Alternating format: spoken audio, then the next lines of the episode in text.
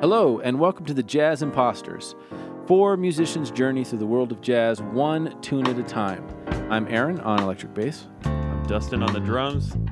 Andres on the saxophone. Emmanuel on the piano. Emmanuel joining us again. Welcome back. champion. He actually Emmanuel. never left. He's yeah, been here. He's been living in my garage the entire time.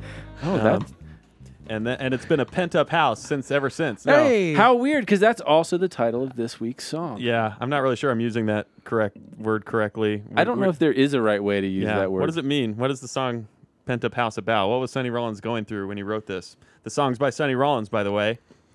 A man we have not yet really tapped into on the podcast. So I'm excited for tonight because I am familiar with Sonny Rollins playing on some other records, and I really enjoy this guy's saxophone playing. We did a Jazz Imposters episode where one of the songs, there was a Sonny Rollins version. Was it? Oh yeah. Oh, there's been a few. There Yeah. is. Yeah. Um, but uh, yeah, I really enjoy his playing. Super uh, melodic and and lyrical and all the all the good things. Hmm. Andres, tell us your thoughts as our resident sax player on Sonny Rollins. well, me and Sonny, you know, we, we went back. Mm-hmm. Uh, no, I, I've I've off the top of my head, I can think of. He's played so many songs, uh, different different versions of songs. But I think one thing that's always um, stood out is just the tone, the tonality of his tenor saxophone. It's just it's just a beautiful, warm sound. Okay, so let's Um, get let's uh, quick comparison. We've had some uh, major sac- tenor sax players: John Coltrane, Stan Getz, and now Sonny Rollins. How, how does he? They're play? all similar in their in their high plane and, and just the the I don't want to say like the value of their sound, but they they there's a tone to them that's just beautiful. Um, they all say- sound different. Yeah. Clearly, they all have a different way that they play, but with just the tone of their instrument, there's just there's a, a richness to to his playing. Uh, and what's interesting about this song is there are parts in the melody that there's no band playing, and you just hear his horn, and you can really hear just the quality. Yeah. Speaking of which, if you haven't heard the song yet, uh, just starting off early in the podcast, giving it a listen will give you some great context. And the name of the song is, is Penthouse House. Penthouse Penthouse- House. I can't even say it. Pent Penthouse House. it does Pent sound Up kind of susical. Yeah, I, I was gonna say as a layman, a saxophone layman, I feel like of the saxophone players we've covered, three of the probably most famous jazz saxophone players in history.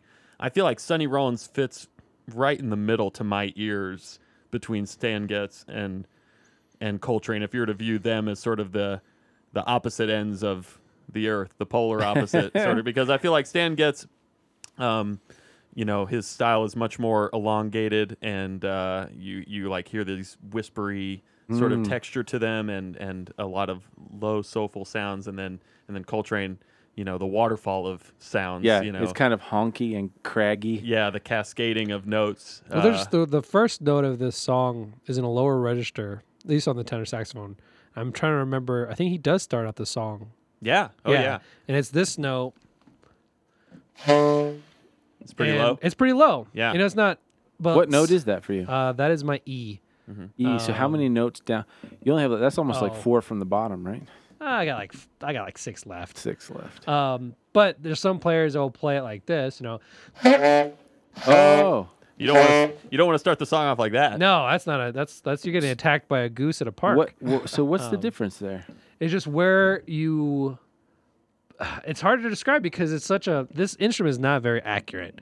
There's a lot of things that how your armature, the muscles in your mouth, um, and how you almost attack that air will give you a certain type of quality. And when you listen to his playing, you can hear that sophistication that he's he's attacking that note just perfectly. And it's not a big honk. It's not like a middle school player who just picked up the Oh. instrument. He knows exactly where to place that note. I always and Emmanuel, you might And that's just one note. This is the first note. you can probably relate to this. On my stringed instrument, uh, this is no sweat. Neither is this. I just pick a button and push it. Yeah, yeah.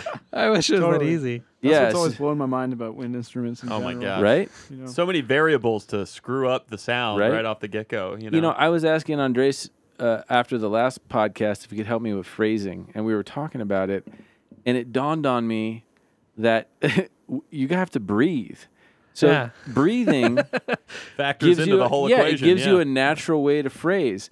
You know, for me, if I'm trying to play a solo, I just I can do that like forever. dog. Yeah. right. I can freak out forever. I never have to breathe. And You might want to see a doctor about that. By the way, Well, something I've always took advantage of is just the kind of the size of my head and just how the.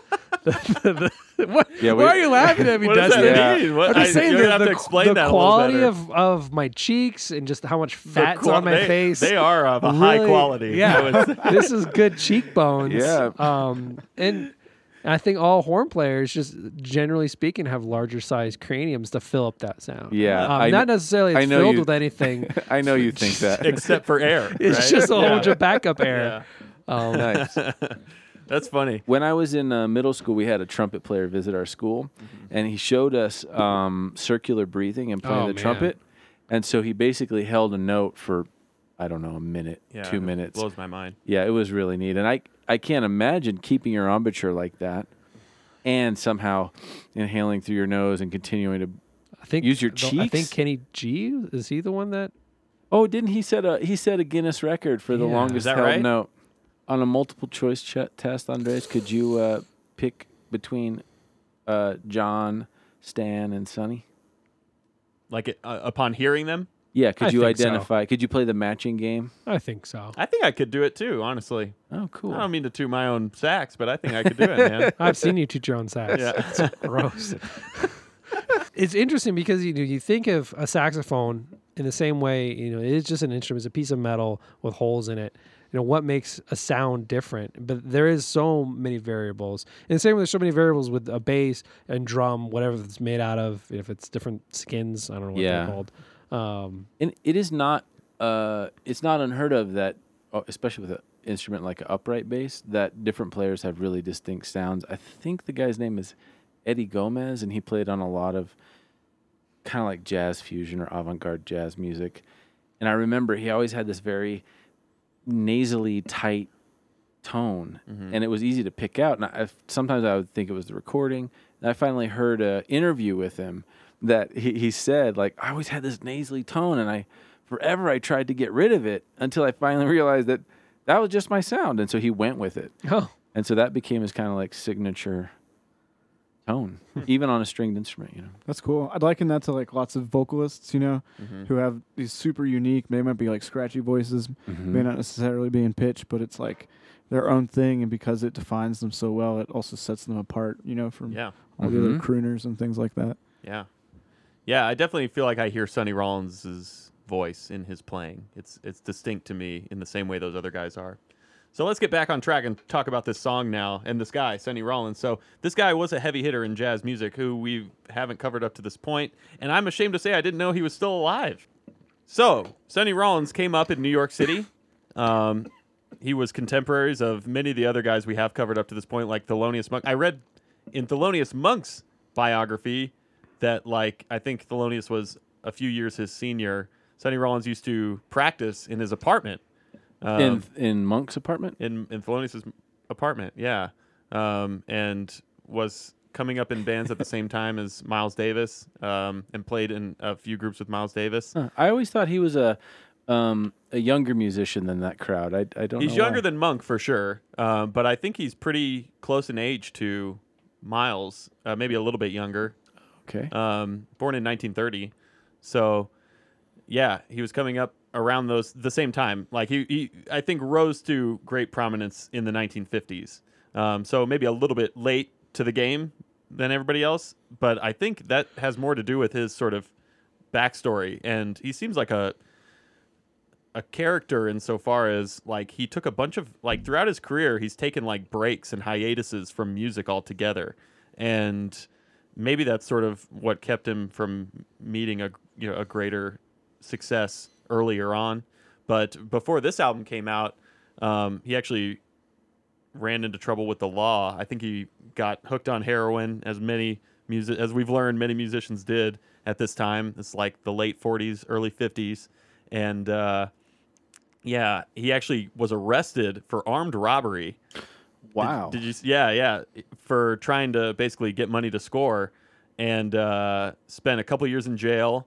Then wow. was arrested again, I think, for parole violation for possession of heroin.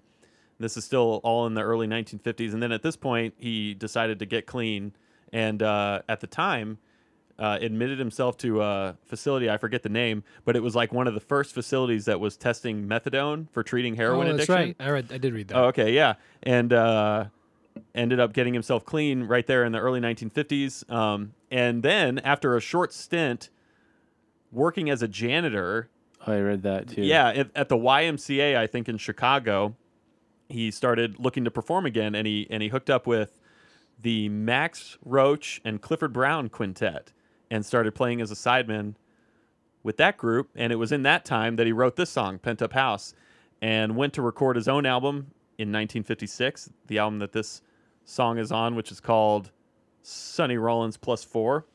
And the four musicians that he included was the musicians from that same quintet, which is kind of unusual, I guess, from what I understand. That he joined this group as a sideman, and then later, when he released his own album, he brought all of those same musicians. Even even the his band, leaders. yeah, yeah. Max Roach played drums, and uh, Clifford Brown pra- played trumpet. Uh, Sonny Rollins playing the tenor saxophone, and then you have Richie Powell on piano and George Morrow on bass. And uh, interestingly and tragically, uh, Clifford Brown and Richie Powell both died very shortly after this recording in a car crash. Um, and they were both very young, I think in their mid 20s. Sonny Rollins was also uh, in his mid 20s around this time. And uh, yeah, left left the world too soon. But uh, if you go and listen to the, their recording of this song on this album, Clifford Brown's playing is awesome. Like it's incredible, and so is Sonny Rollins, obviously, and all the musicians on here. I was talking to these guys before the podcast that I wish I had gotten some time to do a little more research on Max Roach because he's such an influential drummer and one of the big names from this era.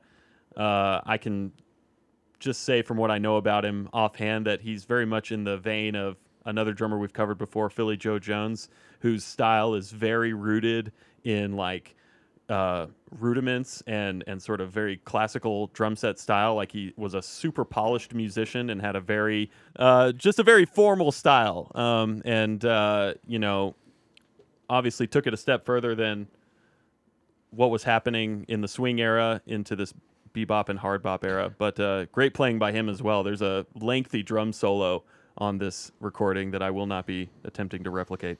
I think I think Max, Max Roach was also one of. The, I, I might be wrong on this too, but Oh, I think I think Max Roach might have been one of the the first jazz drummers to do, start doing like televised drum battles. You know, Uh-huh. where he's like in a kit and another Yeah. guy's on a kit, and they sort of keep trading off, and then in the end end up playing together, and it becomes this whole Yeah. amazing thing. Yeah, and he actually recorded an album. I, f- I can't think of what it's called right now off the top of my head, but it's entirely drums. It's only drums, and like he was really one of these guys early on that that made the drum set appear to be like an instrument that that could do more than just be in the rhythm section. Like he he had a very melodic approach to drum set playing and soloing that was hugely influential on the way that guys were playing drums in jazz music and in rock music. Like I know that guys like John Bonham were hugely influenced by Max Roach, you know, the drummer for Led Zeppelin, and this guy had Ginger Baker too. Ginger Baker, yeah, who who uh, played with Cream and who just passed away recently. But Oh, yeah. um, you know, a lot. He he was definitely a hugely influential, not just jazz musician, but drum set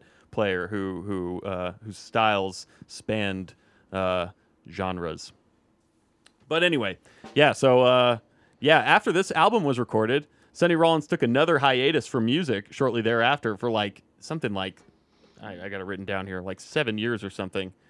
Three years. Uh, that was close. Felt like seven. It felt like seven. It was so long. Um, but uh, yeah, he, he he was a guy that lived like a sort of a curious musical existence. You know, in and out of prominence and taking breaks to be very introspective, but still around. Plenty of uh, music to explore. Um, one thing I know I knew about Sonny Rollins prior to this was that his parents are both um, Caribbean, so he's Caribbean by descent. Do you guys say Caribbean or Caribbean? I'm just curious. Caribbean. Caribbean. Caribbean, Okay. Caribbean. Aaron, Mm. you're making up your mind right now. I don't know.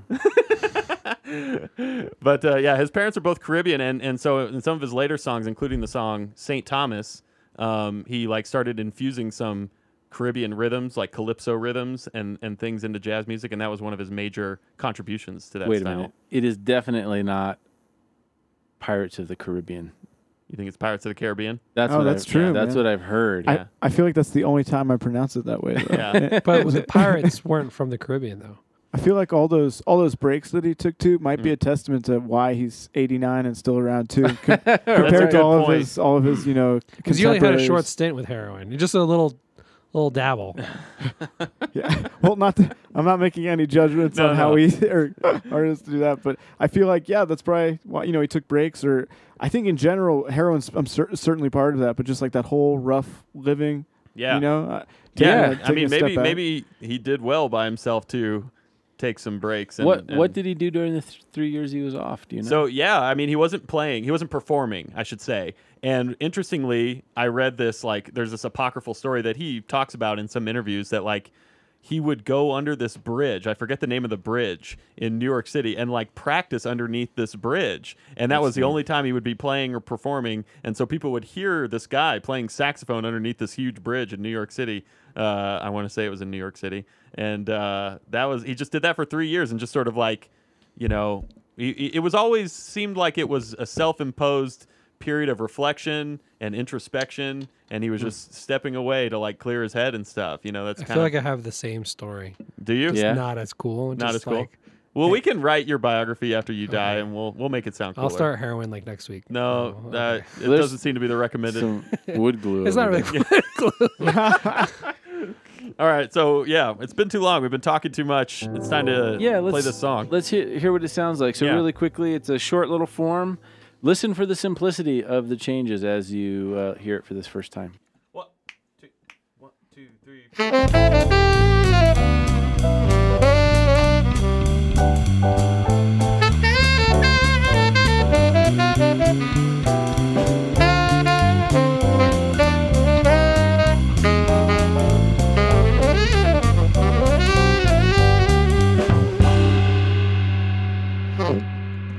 There it was. I like this form. Yeah. Simple It's, and uh, sweet. And It, it, it lends to some creativity. I've I've played it a half a dozen times, which was only six. That's Um, right. That is half a dozen. Uh, no, it, this is this is a very. Um, if this was a pop up at a jam session, I'm like, oh yeah, I can do this, yeah. and I can explore. So let's talk about that for a minute. So let's. The form is uh, four times four, 16 bars. 16 bars. So shorter, and it's a A A A A. I know. I guess A A B A in a very short, shortened version. Yeah, it's a Two very five quick ones in there? AABA. Yeah. Each section is only four bars long, so it moves through it very quickly, and it's not a slow song. So, yeah, I mean, harmonically, it is very simple. Yep. Emmanuel, can you do me a favor and just demonstrate the two two five ones that you hear in the song? Sure. So the first two five one is in G. So we'll have our And that constitutes A and A. Yep, that's our A Mhm. section. yep, and then after that we have a two five to C, but it goes to a C minor instead of C major.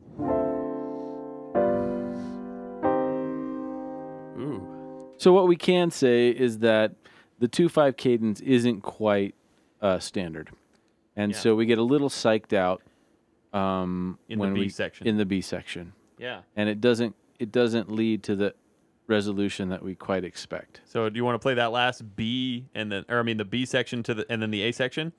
Yeah, will you Just do hear that? what that Emmanuel? sounds like? Yeah. Yeah, you guys want to all do that? I can do it. Yeah. Andres volunteers. Okay. One, two, three, four.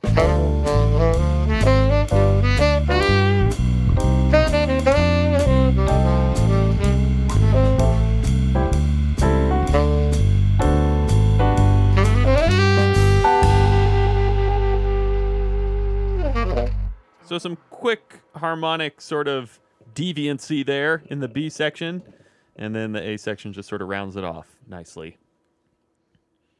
Yeah, nothing too crazy going on here.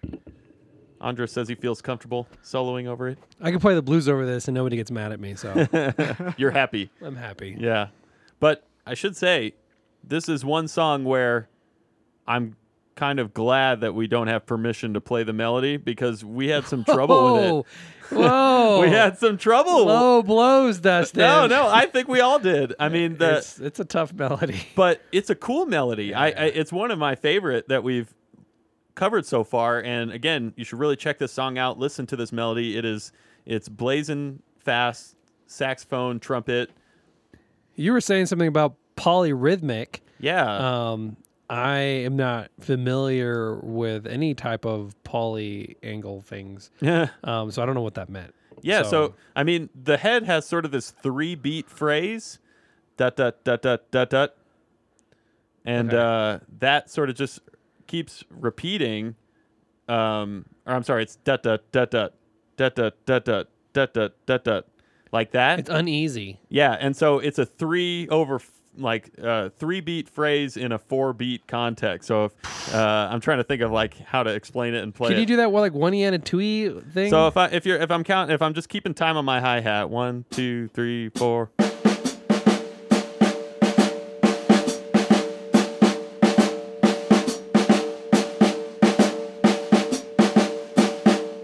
You can hear how that rhythmic phrase bop bop bop bop moves into different places against the rhythm that I'm keeping on my hi hat, right? Does that make your brain hurt? Uh, I love it. I think it sounds really cool. I think it's what jazz is all about, man. That that funky syncopation and that feeling of losing the downbeat, which we were when we were trying to play it. it was lost continuously. yeah, but it's a it's a cool feel for sure, and it's definitely yeah. I, I read that uh, yeah, if if this tune is called at a jam session, it's usually by a saxophone player. And uh, they're not really prepared for it, is what I learned tonight. No, not really. Oh. I'm just kidding. But I think that the this is see these are the songs that that are really fun to play, and the hardest part is just the the stinking pickup The rhythms and the into pickups, the yeah. song. Yeah. Because if you don't play that right the first time, then your timing's off for the for Yeah. for, for And a it- while. what is This it? It's a seven note run. I think you can play the run safely, right? Can we just play a run? Yeah, it's it's a scale. So Andres, will you just give us an example of the run that that kicks things Yeah, off? this is not the song. Wink, wink. Nope. This is just a scale, everybody. Yeah, and that last note would be our downbeat in this, in this song, which is a lot of notes to precede a downbeat. but uh, That's too much. yeah, it's gone too far. a lot going on. I don't there. know why. It's, it, it's funny that you say it. It's, like, it's just it is just a scale, and I've played that scale probably thousands of times, but for whatever reason, when we started playing today, just practicing, I could not. I couldn't get the timing. Well, in. it's the rhythm. It's the bup bup bup bup bup bup bup bup. Yeah. Yeah, that that definitely makes it tougher. So, um, yeah, the the the melody is tricky in this song. Chord changes are not right. Not not a lot going on. Sometimes you'll see some crazy chord changes written over this head section with all the melody. But if you go and listen to the song, one thing that's interesting about this, even though it's like a small jazz group, like four or five musicians, the arrangement through the head is very tight and very arranged. Yeah. Like the instru- the musicians are all playing this melody together, and the drummer is playing right along with that same rhythm. Yeah, and the term for that is in unison. So everybody's playing in unison, the same notes, the same rhythms. Even the bass player, we had to double check what the bass player was doing, and everyone is playing in unison. I didn't hear the bass player. Andres needs to work on his bass ear training. It's I the- don't think these headphones. don't we all? I don't think these headphones come in bass. So yeah, it, it's definitely one of these songs. It kind of reminded me of Four, the tune we did by Miles Davis. It's got a very tight arrangement through the head. Yep. Um, so I would say learning the melody is essential for this for playing this song at a jam session because you're going to want to accentuate that on whatever instrument you're on. Yeah, and if you have, if you're lucky enough to have it in your real book, this is a tough one to sight read. Yeah. Good luck. I found this play along, um, and it was ridiculously fast. Really? and I could not. I was like, this is not one of the versions of Sonny Rollins or Chet Baker or any of the ones that I enjoyed listening to. It was those were all nice medium swing. It was relaxed. Maybe a- they a were disguising it like, from why the is so absurdly bots. fast? It was it was uncomfortable. um, as I was trying to you know learn the melody because this is it is a tough melody. I couldn't even play the melody against the this play along. You know, I, I was watching a bass video once. It was um, what is that guy's name? Jeff Berlin, Mm-hmm. and he was at a NAMM thing, and he invited somebody to come on stage and play something, and he had the neatest recommendation. He said, "You know what? Don't worry about the metronome when you're learning something. Forget it." And that's kind of contrary to so much of the advice that I heard otherwise. But Oh he- yeah, I, I well I would say I give similar advice as far as when you're first learning something, you shouldn't be practicing the rhythm right off the bat. You know, Right. You know, go ahead and slow it down and make the mistakes Yeah. and make sense of it however sort of irregularly you need to. Yeah. If you put that pressure on yourself right from the outset, you're just going to end up with a sloppy result, and and uh, you're just going to Well, be. and I, I that, don't I, think. don't even mean playing it at the right speed. Right. But even if you were to slow it down, I think he was recommending against that. He just Yeah. said ignore the metronome hmm and learn the thing, Right. Yeah. Yeah. and then try to play it in time. Yeah. No. I, that's that's usually how I teach it. Like learn the notes, learn the rhythm, learn the dynamics in that order. You Mm. know. hmm I Uh, still I feel like I still approach things that way a lot Yeah. of the time, especially That's you- how I learn things. Yeah. Yeah, especially if you're trying to pick, you know, you because I feel like you can go about that way where you're sight reading the rhythm and the melody simultaneously and giving sort of equal um, attention to both. But I feel like you know that's how you might miss out on things like um, when someone's carving through the changes. Like you might miss out on the fact that they're playing a triad in their solo as a means to complement that chord change. Whereas I feel like if you're just focusing upon that melody and disregarding the rhythm, you can kind of begin to see a lot more of those little puzzle pieces fit together. Right. Mm. Yeah. Um, so there's a couple other musical concepts we wanted to talk. We're we're paving a lot of new ground in this episode. We're covering a player we haven't ever covered with a lot of sidemen we haven't really covered, and uh, a couple new musical concepts that we haven't covered before. One of which that no one wanted to talk about except for me was this idea that happens in some of the chord charts that you might see. And that's where in our A section, after we resolve to G major, our one chord, occasionally you'll say this you'll see this G major move to an A flat chord and then back to a G major again. Now, we've come across chromaticisms in songs we've done like this before and we've been able to kind of explain them away as being like passing chords moving to another key center or or or even an outright key change. In this case, we're start we're we're landing on our one chord, we're moving to a chord that is not in that key, but then we're moving right back to our one chord. So, what is going on here? And I was very excited to find out and talk about this whereas no one else really shared my enthusiasm that this May- may a very good example of a tritone substitution. What were you going to say? You talk Aaron? about this like every. I say maybe, maybe people are just trying some tones to substitute for. Oh, that's very good. Yeah, very, they, I think they are trying some tones. Um, so yeah, that's terrible. I can't Just let you know, in. Aaron is a dad. Yeah, Uh, That's right. Right now, both of my kids are listening. They go, "Ah." Yeah, as as all are. Why do you love tritonal substitution so much? Well, ever since I've met you, you, Yeah. you haven't stopped yapping That is about true. I, I should say before this podcast started, I used to make Aaron and Andres get together with me just so I could hear them play tritone substitutions because I, yeah, you know, honestly, I don't get to really experiment with jazz harmony on the drum set, and so I am interested in understanding it a little better. And this is something that gets thrown around and that I definitely heard about and probably had explained to me at one time in one of my music classes that I handily slept through because it was at 8 a.m. or whatever. And uh, so I've since then been trying to reclaim this knowledge that exists somewhere in the back of my brain.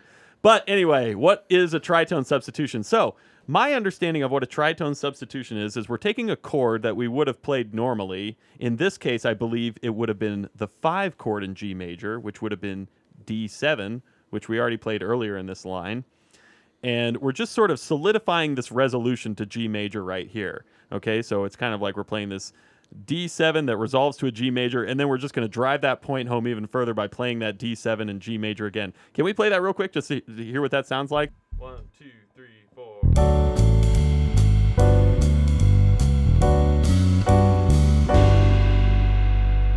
Cool. So all we've done there is sort of drive home that resolution into our home key of G major. Rather than use that D7 again, what this chart plays instead is an A flat, which is weird because that's not in the key of G, but A flat is a tritone away from D. If you All don't right, know what a tritone is, yeah, go ahead, Aaron.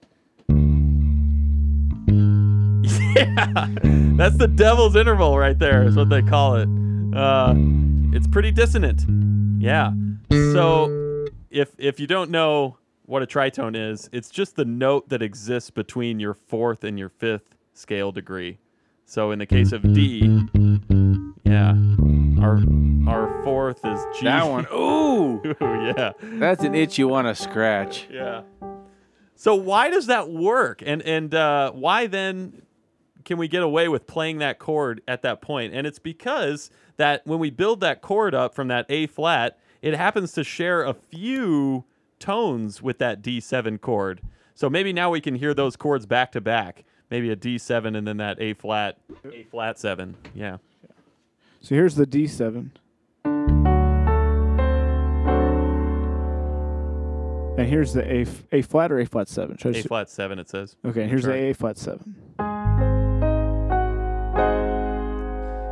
Yeah, so there's some there's some shared notes in those chords, even though there's a lot of tension and dissonance between that chord and uh, its its tritone relative D7 or whatever. So when we use that chord in place of D7, it, it still works to cause a resolution, and if anything, it builds more tension in that quick amount of time. So we're going to play the same example again we did before, but now instead of that second D7, we're going to play an A flat seven and see what that sounds like. Sounds like trouble. Sounds like trouble. you guys ready? One, two, three, four.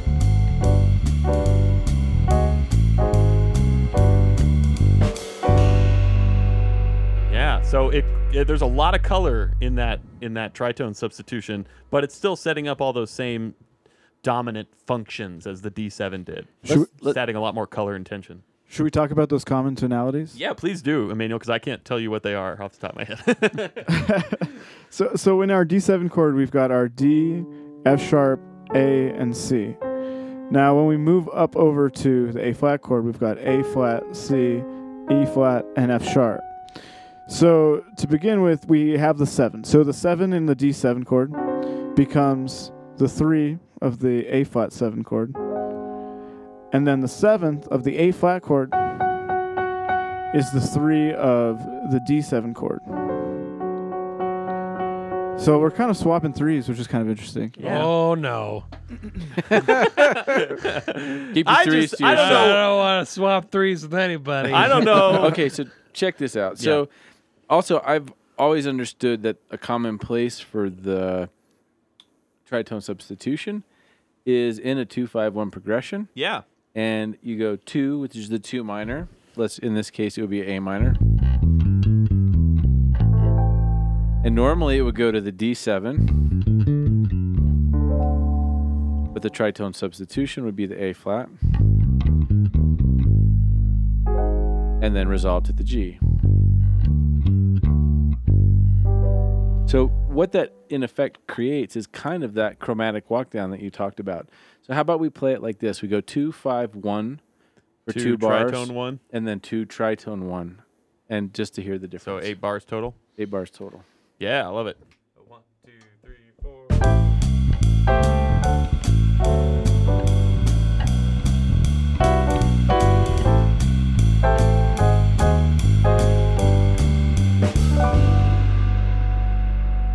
Cool. So there is just a quick example of our standard 251 and then the second time through we did that 2 tritone of 5, that A flat to 1. And there's not a huge difference there that you can really hear in spite of the fact that we're playing this awful awful devil's interval of the tritone. I don't know why you guys aren't way more excited about that like I am. Well, I'm imagining Andres. It's going to be way cooler in the solo. I mean, in the it's one thing when the rhythm section does it, and I've actually it was during the Goodbye Pork Pie Hat episode that it came up that Mingus would often play that tritone in the bass, and it would give the song a different quality. I, Yeah. I find it's probably really hard to hear in the rhythm section unless you're a super sophisticated listener. right. Something it might be sharper in the in the solo. Oh well, something I was going to say too is that uh, you know, so often whenever we have a five chord um, with with piano players, we we tend to tack on the flat nine because it gives us a bit of that dissonance. So that when we resolve it, we have that s- sort of same chromatic walk down, Mm-hmm. and that note again is present in that A flat chord, which gives us kind of you know if we were doing a blues, uh, kind of gives us that Cool. Sort of thing, you know. Yeah. So it like it it gives us that same yeah sort of tension that we crave that it'll resolve, like y'all were Mhm. talking about. That's Yeah. really cool. And it definitely strikes your ear a little bit more prominently than just the regular dominant chord is does that we hear all the time. You want to try it with a solo? A one, two, three, four.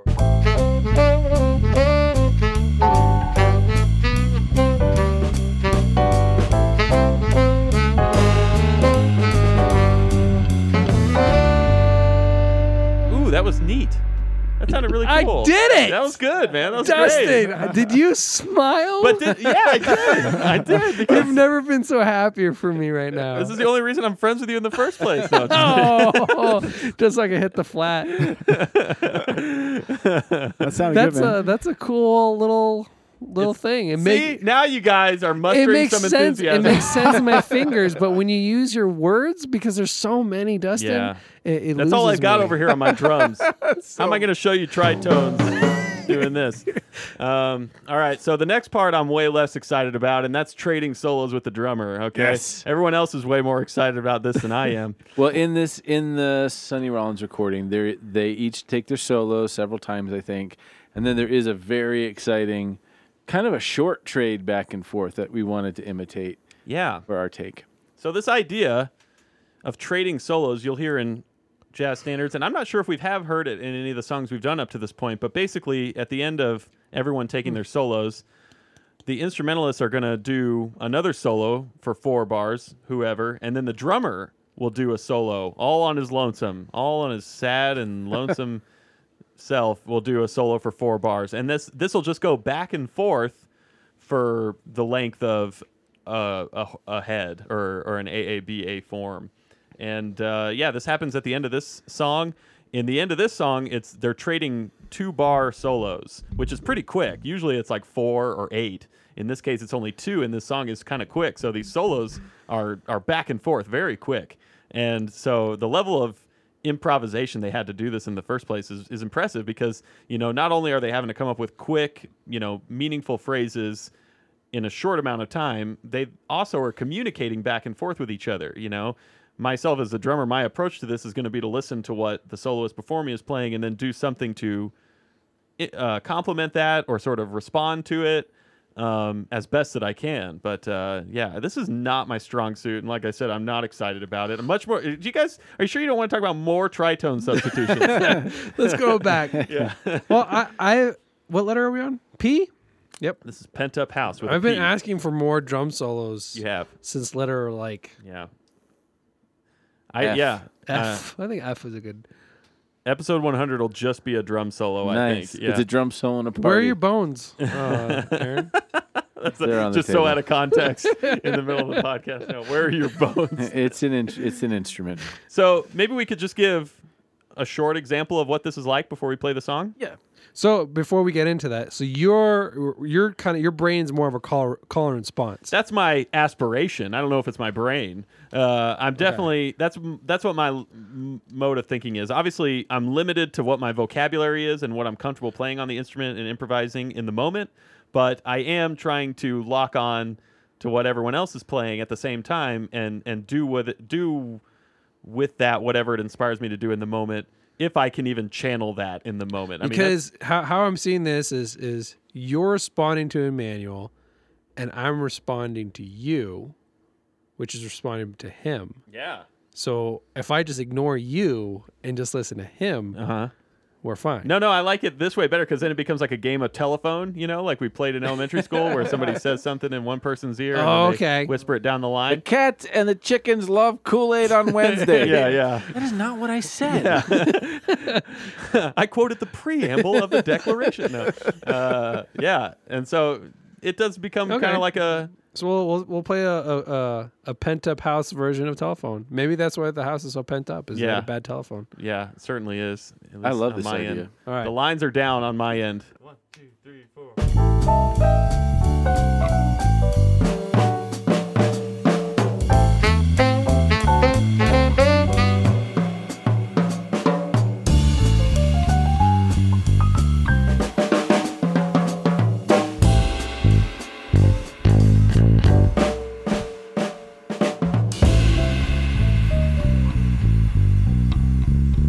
Yeah. So what I heard Yeah, yeah. Tell me. was uh there was a there was a phrase that Emmanuel played, Mhm. and then you got like a little bit of it. and Oh, it was, thanks. uh, I heard the phrase. I played it again, and then you actually played that phrase. It was a, it was kind of a bup bup bup bup Uh huh. It was it was. Thanks it for keeping fun. it simple on me, guys. I appreciate that. I can really tell you guys were you're on your training wheels just for my sake in those solos. but it I worked feel out like for me. I, I let you down a little bit. You're like, what am I supposed to do with that? Bong. Where's my gong? yeah.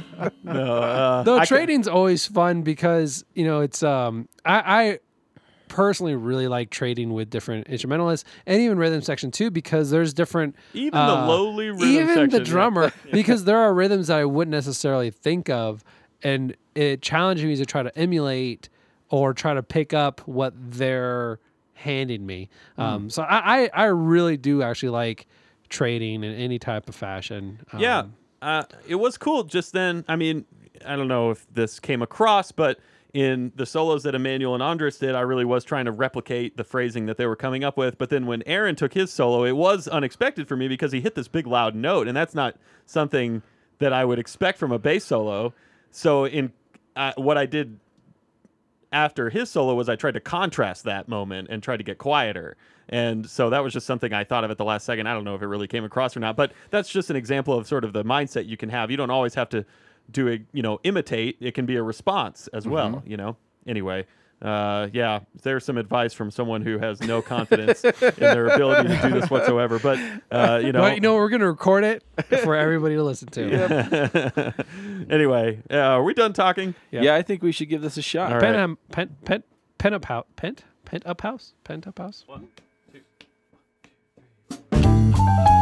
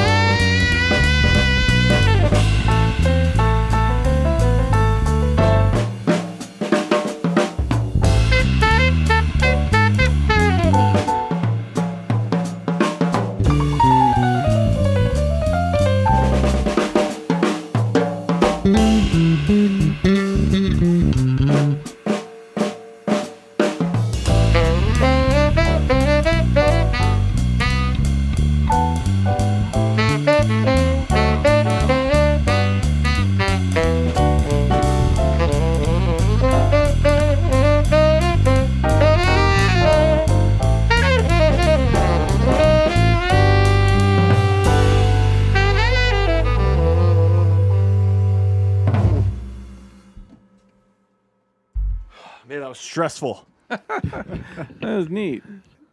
In the middle of that, I had one really hard pluck that was I didn't mean to do. It was like boom, boom, boom, boom, pow. it was like a, it was I thought like you a meant ri- to do that. You did like a little slap or something It- right in that moment. It wasn't supposed to be that much. It felt oh, like a ricocheting bullet a little bit. I think we both hit that note. because I definitely Boom, had boom, a. boom, pew, oh. I think that note hit me. yeah, it oh. did. Oh. yeah, it got you, and then you're like, Sniper! Um, that was Pen Up House, everybody. That was a fun tune. That was a song. Oh, you know what? We never picked out a song for the next song. oh, LMNOP Q is Quasimodo. Oh, qu- because it's the only song we know the- that starts with That's Q. That's right, and it also Who's it by? Charlie Parker. Ooh, Oh. boy. Yep, we've been waiting for Q on this one. Yeah, we're still not ready. Thanks for joining us. Hope you enjoyed this. We've just started getting some fans reaching out to us. It's been really cool. Thank you. Thank you. Yeah, interacting with our fans and, and seeing what they have to say. Thank you, fan. Yeah, thank you to our fans who have reached out to us. And if you are out there wondering, should I reach out to these guys? Do they even want to hear from me? Yes, we do. Please reach out to us. We'd be so happy to talk with you and interact with you and uh, learn what your thoughts are and, and answer any questions you might have because we love you, Via- our dedicated listeners. Facebook. Via Facebook, via Instagram, via Twitter, via email, jazzimposters at gmail.com. Um, And anybody who writes Dustin, Dustin will get a tattoo of their name on his lower back. For the first awesome. 200 people, I will tattoo your names on my neck. No, not going to do that. But anyway, yeah. please leave us a positive review wherever you're listening to this, and uh, friendly comment, and all those great things. And uh, until then, this has been Dustin on the drums. Aaron on electric bass. Andres on the saxophone. Emmanuel on piano. and we'll see you guys in the next one.